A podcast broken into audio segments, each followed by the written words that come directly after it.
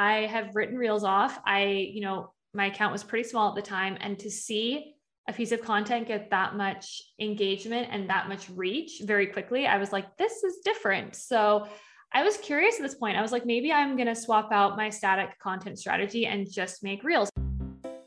The name Laura Bitoiu might not ring any bells for you, but if you've been tuned into the Instagram Reels world of online marketing, you must have heard of the B squared social account, where Laura shares her best tips for blowing up on Instagram Reels and having a thriving social media marketing strategy.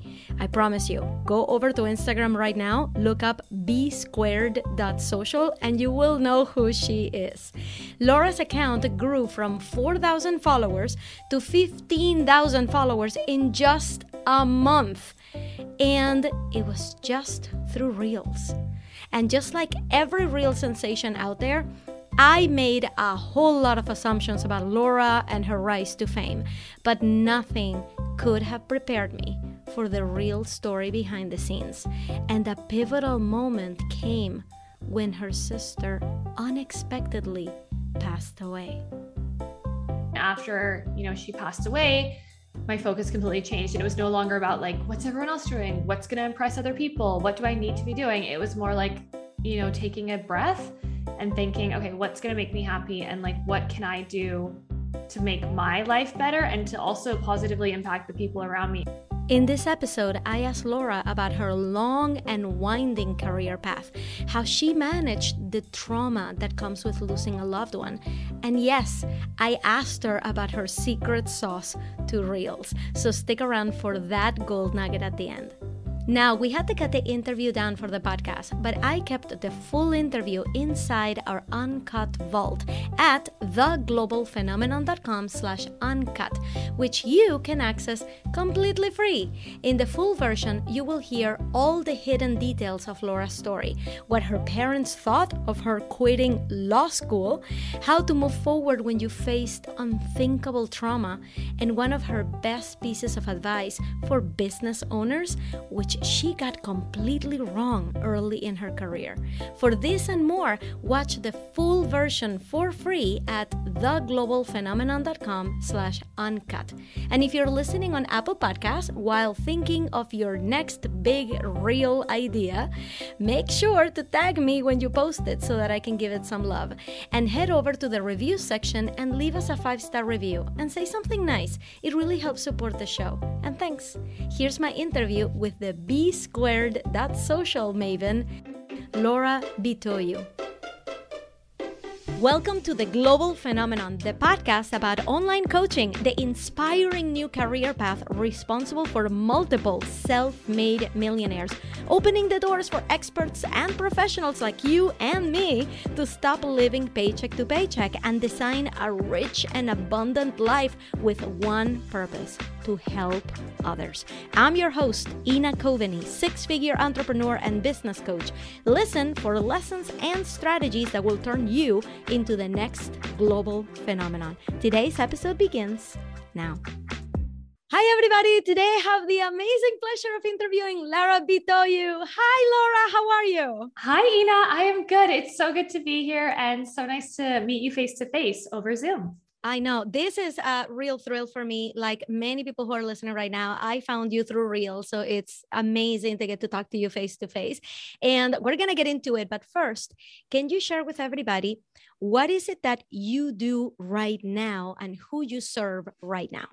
Absolutely. So, right now, I am working with business owners to streamline and simplify their Instagram Reel strategy. And I do that through my Reels membership. Awesome. And we're going to get into all of that.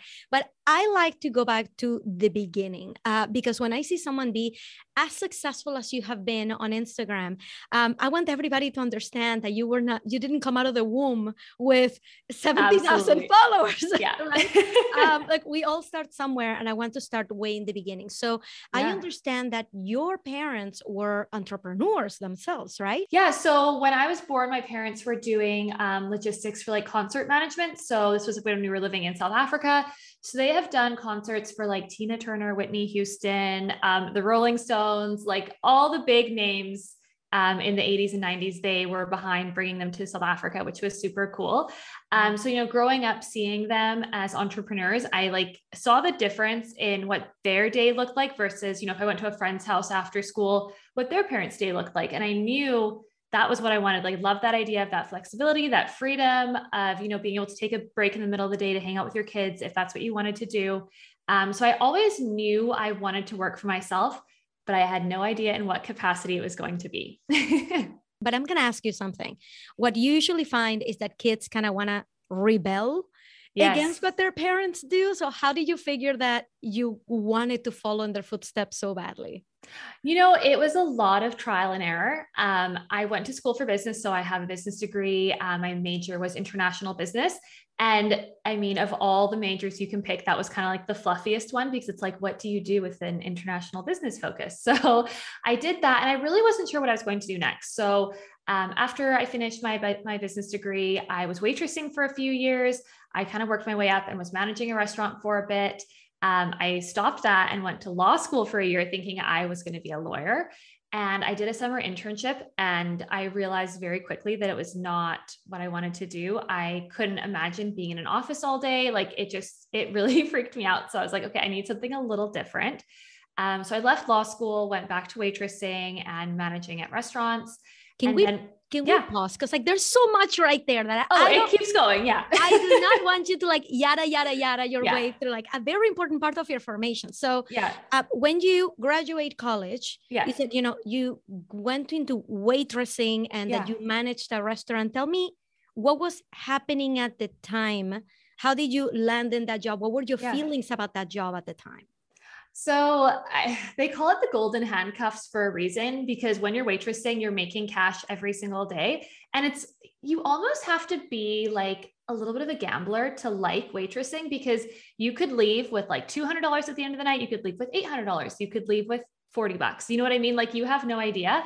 So part of that is like a thrill that I think kind of fed my entrepreneurial spirit because I knew like, okay, if I have a bigger section in the restaurant, I'm going to be way busier, but I'm also going to leave with more money. And, you know, if I can, um, you know, there's a couple ladies and they're each having a glass of wine. If I can convince those ladies to share a bottle of wine, I'm going to make more money because people often tip on the total balance, right? So, little things like that, I could see my entrepreneurial wheels spinning even while I was waitressing. What happened that made you go, okay, it's time to start applying for schools or was that like you always knew you were going to do something else and you were just waiting for the right time like what was the trigger that made you go okay it's time for that change let me apply it was FOMO, like fear of missing out, fear of being left behind, because I'm looking around me at this point and like I have friends that are finishing master's degrees. I have friends that are getting into medical school. I have friends that are buying houses, doing all these like big life milestones and I'm looking around and I'm like, I'm still here in the restaurant. So 100%, it was like that fear of missing out, that fear of being left behind that I was like, crap, like I need to apply for law school. I'm going to apply for law school. Like I need to go to law school. I need to, you know, get myself together and I'm going to go to law school. At this point, what year are we talking about so we can place ourselves in? Oh my, my goodness. It would have been 2015. 2015. Yeah this is you know a few years maybe seven years yeah. eight years after uh, facebook started. So you know facebook is on its way. Amy yeah. porterfield already has an award-winning podcast at that point. Online marketing made easy. So like online marketing is already out there. Yeah. What role did social media play in your life at that time? Yeah so at that time you know i had finished university in 2013 and we had done like a single course on digital marketing and we were learning about twitter marketing. So like building your brand on twitter like that's how like how long ago it was. Um so at that point the role it played was i was using it for um, i was like volunteering for a nonprofit so we were using twitter there. Um, we would use it on face for facebook as we would use facebook for the nonprofit as well sorry um, I was working with a friend and her online boutique, and we were using a bit of Instagram and Facebook there. And then for the restaurant, we were using Instagram as well because Instagram is such a visual platform. So we were doing a lot of Instagram marketing for the restaurant.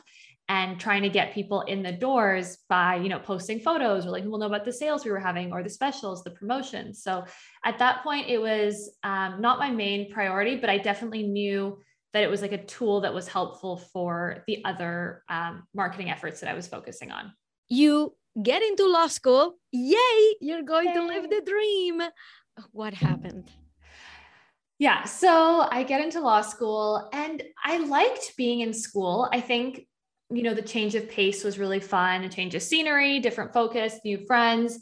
Um, I really liked that part of it. The social aspect was great. Um, I liked the content I was learning. I found it really interesting. Um, but I just, even like, you know, I'd wake up and I'm like, okay, I have to learn all this stuff. And then I was like, but what am I going to do with this? Like, what's, what's the next step? So that was kind of the first semester and I got through it. And then, you know, the end of the second semester is when you start doing, you start like applying for jobs already. So I got the summer internship and I thought, okay, this is gonna be amazing because it was like the dream firm. I was like, I've always wanted to work for them. Like I'd wanted to work for them for them for like six months, but I was like, this is my dream job. Like I can't wait to be there. So I like drive there. I'm dressed in my fancy outfit, get to the office, and I'm like, oh, fun. And like, you know, the first day is like networking and like you have snacks and whatever. And I like that part. And then it's like when you actually see what they're doing all day and what you're going to be doing all day I was like, oh, I don't know if I can do this. I don't know if I can do this. So um, at that point, I was like, well, maybe there's other things I can do with the law degree. Like maybe I don't have to be a lawyer. And that's when I started thinking, do I really want to commit to all this time, all this money, and you know, not even necessarily using the law degree? Like I don't know if that makes sense. So that's when I started to have second thoughts about, you know, being in law school and completing law school. So when you quit law school what did you have going on at the time and how did that structure your next step I had absolutely nothing going on at the time. And I was like, I don't know what this means for me. So I went back to working at the restaurant, not sure like what was going to come of it. And I was kind of thinking, I'm going to, you know, make some money and buy some time until I can figure out my next steps. And that's when I decided that I wanted to be an accountant. Sounds great. Tell me more. Yeah, right. Like, I don't know what I was thinking. So I was like, you know what? I'm gonna do um, my CPA prep. So like the courses you do to start your um, your accounting program. So I started that. I did one semester of that, and um, you know, it was like a month into it, and my sister died. Yeah. So, so I. Sorry. Yeah, thank you. I don't always talk about this, but I feel like for this um, podcast, it makes sense. And for this story, it makes sense and so, you know, here I am thinking, I'm going to be an accountant, struggling my way through these classes. My sister dies. And how old was she? Uh, so she was 23 when she died. What yes. was her name? Dakota. Yeah. So, ah, sorry, getting emotional. Um, so, you know, her death was super unexpected. And it made me like completely shift my focus. And I was like, why am I going to school to do something I don't care about, to make money, to buy things I don't need to impress people that, you know, I don't care about either. Right. So it was definitely a really big wake up call dealing with her death and the grief that came um, with that. So, you know, in a way, it like forced me to like stop trying to do all the things because I feel like you know, when she was still alive, I was, you know, just trying everything. And I, I had this big void where I was like, what is everyone else doing? And how can I measure up to that? And after, you know, she passed away, my focus completely changed. And it was no longer about like, what's everyone else doing? What's going to impress other people? What do I need to be doing? It was more like, you know, taking a breath and thinking, okay, what's going to make me happy? And like, what can I do to make my life better and to also positively impact the people around me instead of thinking like how am i going to impress people? It became like how can i channel um, you know this energy into something good?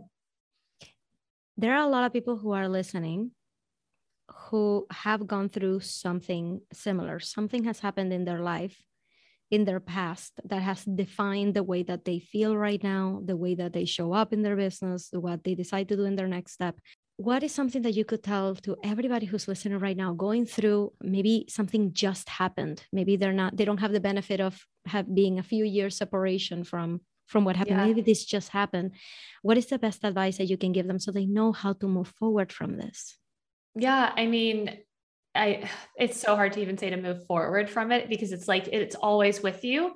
Um, you know, very early on, someone said to me, like, it doesn't get easier, but you get stronger. And I like hated that because I was like, no, it needs to get easier.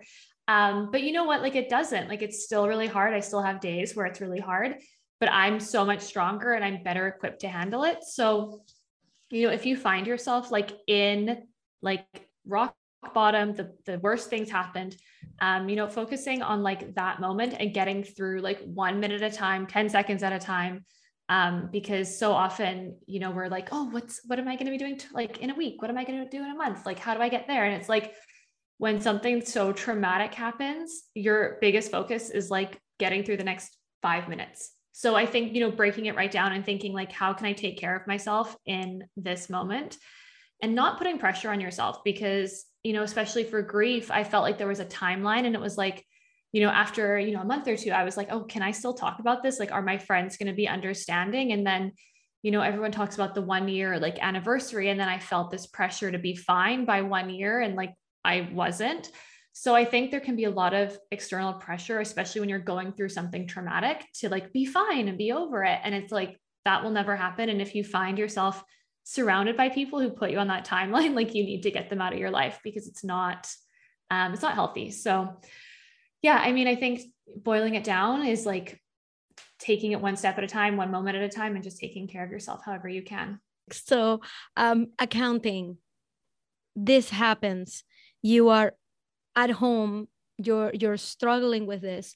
Where did the idea while you're going through this. Where yeah. did the idea of okay maybe social media could be a thing. Like what was the spark yeah so i um, took time off work because i like could not work um, so I think I took about three or four months off, and like I don't even remember those three or four months. Like it was a lot of therapy, it was a lot of like eating McDonald's in bed, like a blur.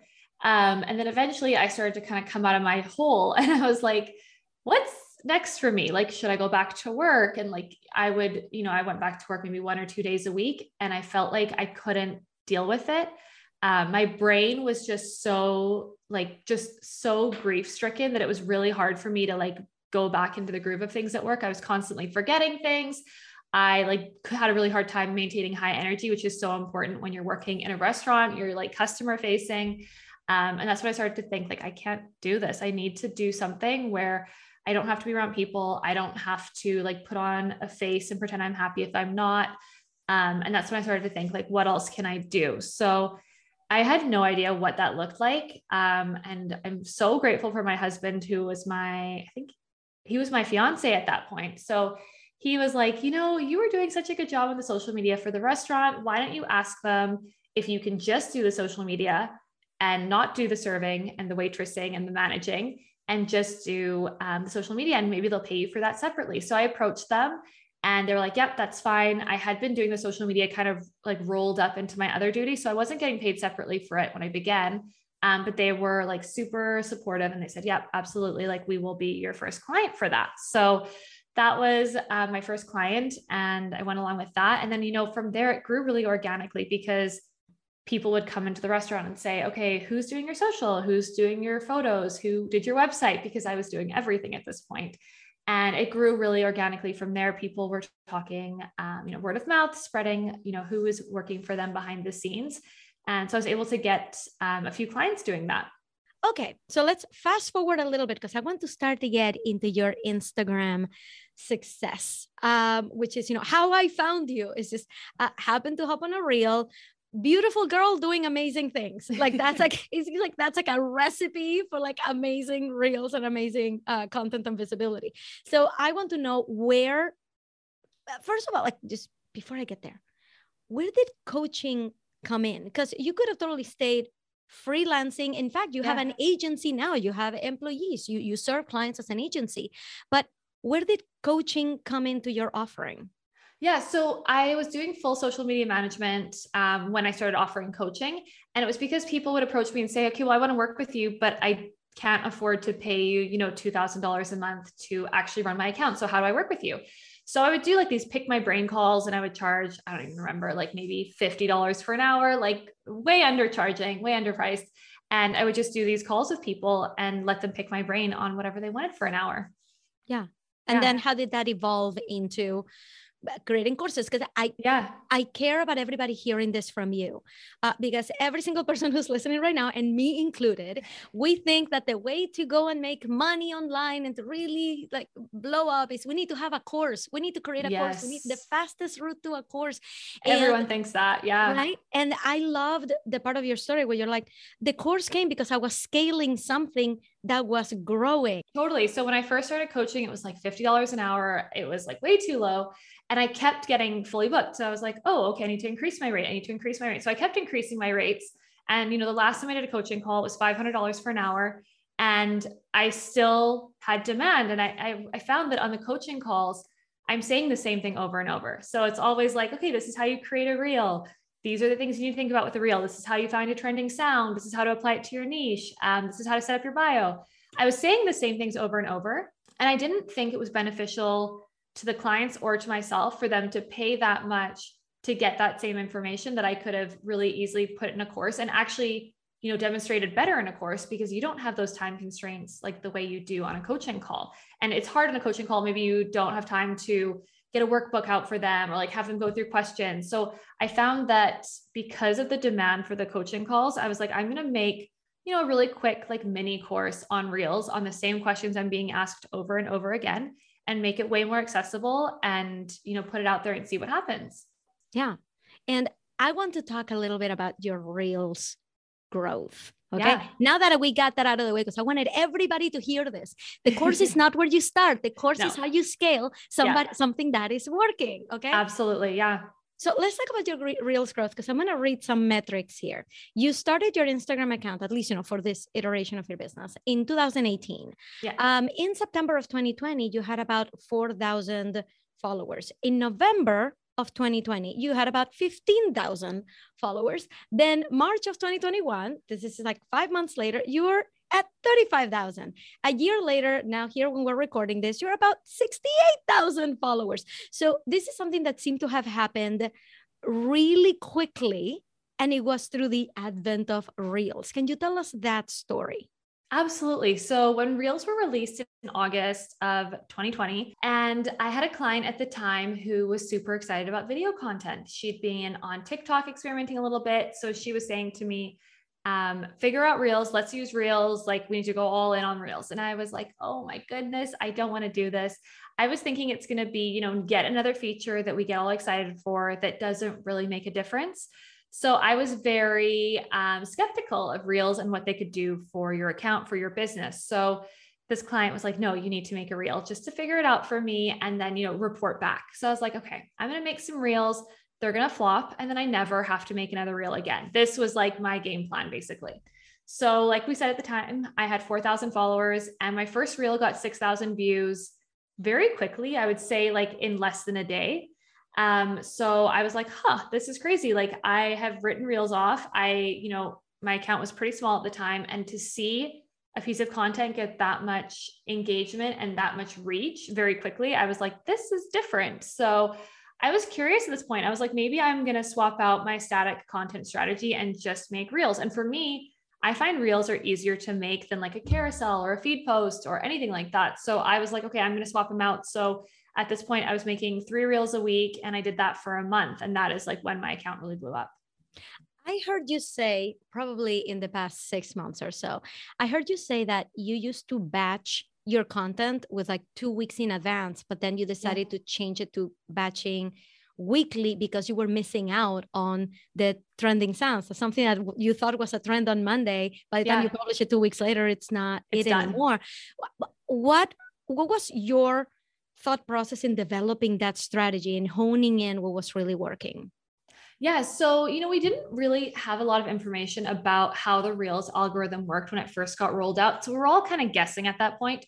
Trending sounds were not a thing. Um, we didn't really know what to expect. A lot of the sounds I did in the beginning were just my own voice. So, me talking, doing voiceovers, um, talking head style reels. And then, you know, I think probably a year ago is when they started to release more data about like how the Reels algorithm actually works and they emphasize the importance of using trending sounds and how there is a bit of an algorithmic favor to using those trending sounds and because i've been batching you know bi-weekly I was like, okay, maybe I need to make that shift to doing it weekly now so I can take advantage of trending sounds. And especially because we're seeing, you know, now that the trends are over very quickly, whereas some of them last forever. So it's really hard to predict how a trend is going to last or how long a trend is going to last.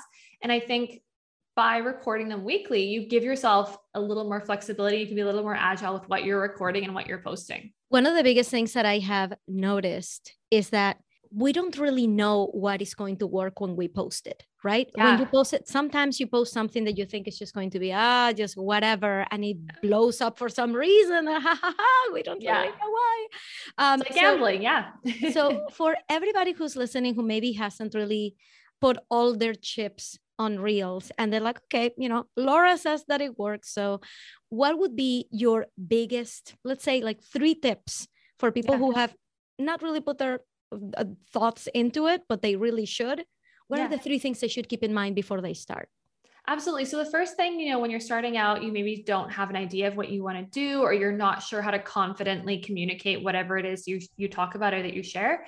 I would say head over to your Instagram insights and look at the content that has already performed really well for you. So, you know, looking at the content that gets the most comments, the most saves, the most shares, that's usually a really good indication of what your audience finds valuable and wants to see more of.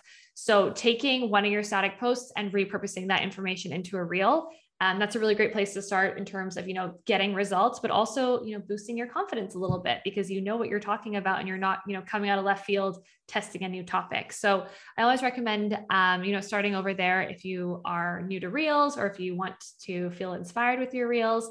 Um, you know another thing i like to remind people of is like you, not every reel is going to go viral not every reel is going to you know even do well necessarily so adjusting your expectations is really important as well um, and then, you know, getting your reps in and the, the more reels you create, like each reel is like a lottery ticket. Like the more you have, the better your chances of one of them going viral. So I think that's really important and get comfortable with, you know, not everything being a success as a type A or recovering perfectionist. Like that's something I struggle with, but I am getting better.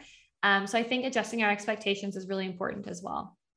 Do you think that the growth is slowing down on reels obviously with any new uh, any new feature if you're an early adopter you're going to be rewarded for yeah. it now here we are two years after reels have been introduced is it too late to get in the game uh, you know, I don't think it's too late. So often people are pushing reels as a way of growing your audience and like finding new people.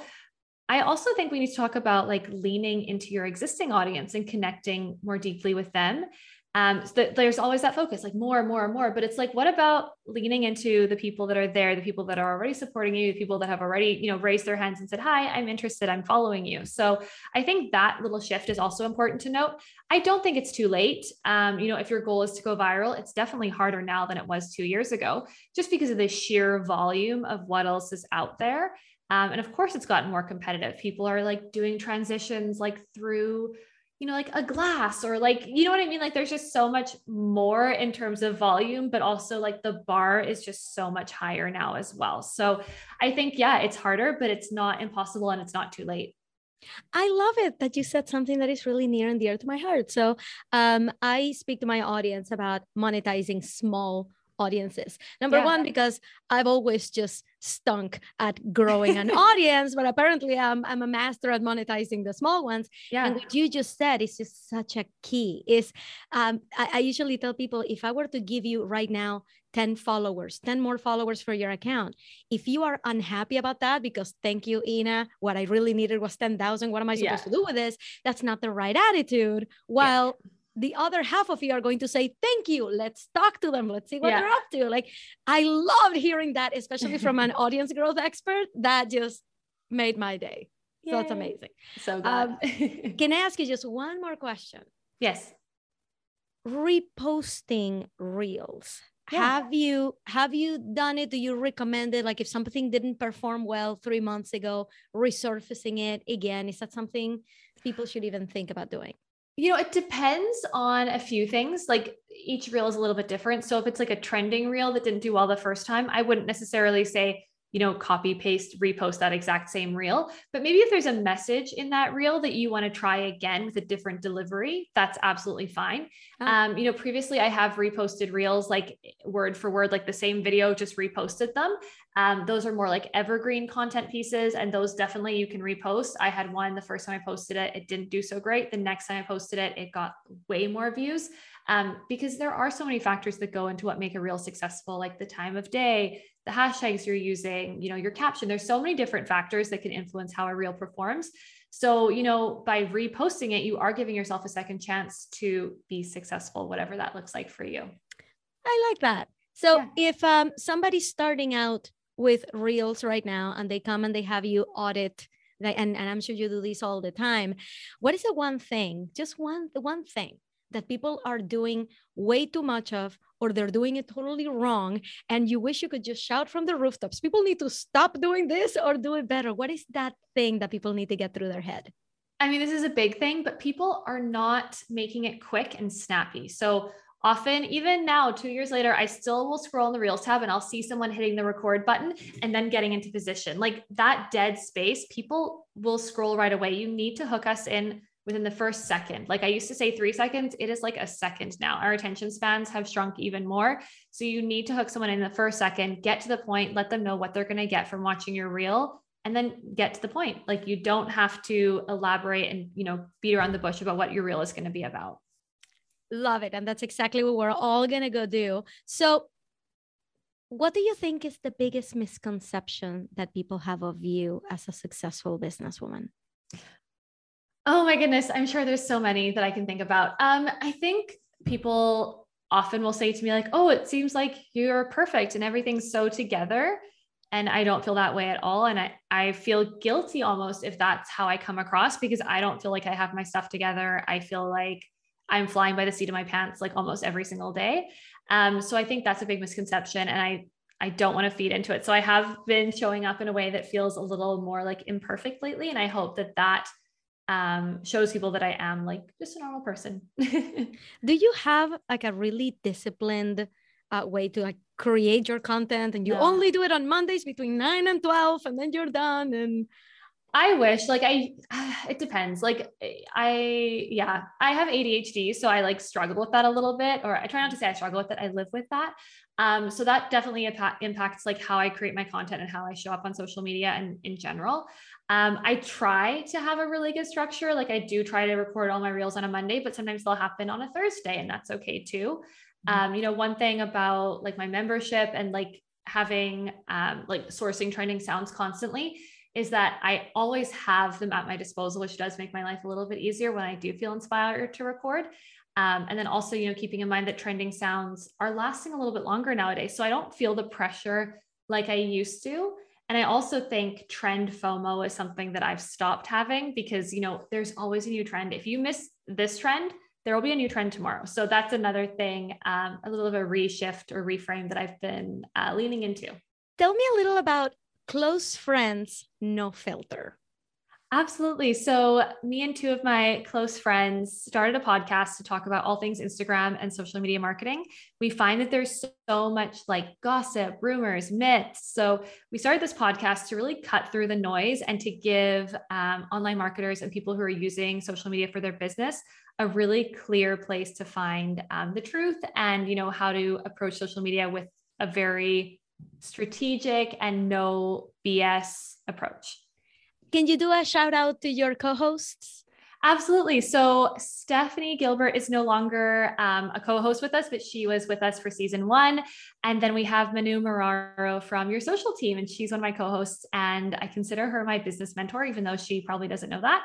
Um, so she's amazing, and um, it's been really, really great to work with her on this. Well, we're definitely going to be putting their um, their Instagram accounts down yes. below so everybody can go and follow them. So everybody should go right now, since you're listening to a podcast anyway, go and find Close Friends No Filter and subscribe to it right now. So if everybody who's listening had to do what you're about to tell them to do, and they have to do it in the next 24 hours, what would that thing be?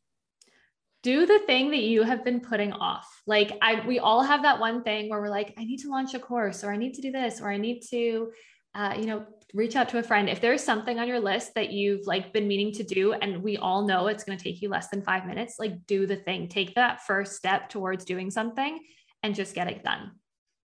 So this has been so lovely. You have been so open. This has been a wonderful, wonderful conversation. Really, thank you so much, Laura. Um, can you please tell us a little bit about your membership and where can people find you and follow you? Absolutely. Yeah. So my membership is called the Reels Report. We send out four ahead of the trend sounds every week for Instagram and for TikTok. And by doing that, we're giving you basically a game plan to show up on Instagram and TikTok every week very consistently for your business. And you can find me on Instagram at bsquared.social. Thank you so much for being here, Laura. It's been a pleasure. Yay. Thank you so much. So nice chatting with you. Hey there, Ina here. After this interview, you may be wondering how you can also get in on the action of short form videos. I recently started a TikTok account. And I can't wait to tell you about the hidden lessons that nobody is talking about. If you want to hear my two cents, stay tuned for the next companion episode where I will share with you the three lessons I learned about TikTok that you will not hear anywhere else. Follow and subscribe to the podcast so that you don't miss it. And if you would like to listen to the full interview with all those details that only the superfans want to know, go to theglobalphenomenon.com slash uncut and get free VIP access to the full library of all the uncut interviews. And I'll see you on the next one. Thank you so much for listening. You know that part in this episode that made you go, oh my god, I need to write that down? I want to know what that was. So go over to Instagram and find me at Your Engagement Coach and send me a DM. I want to hear it. And if your business bestie is missing out on all of these juicy strategies, make sure to take a screenshot of the episode and share it to your stories. Remember to tag me so that I can thank you personally for all your support. I'll see you on the next episode.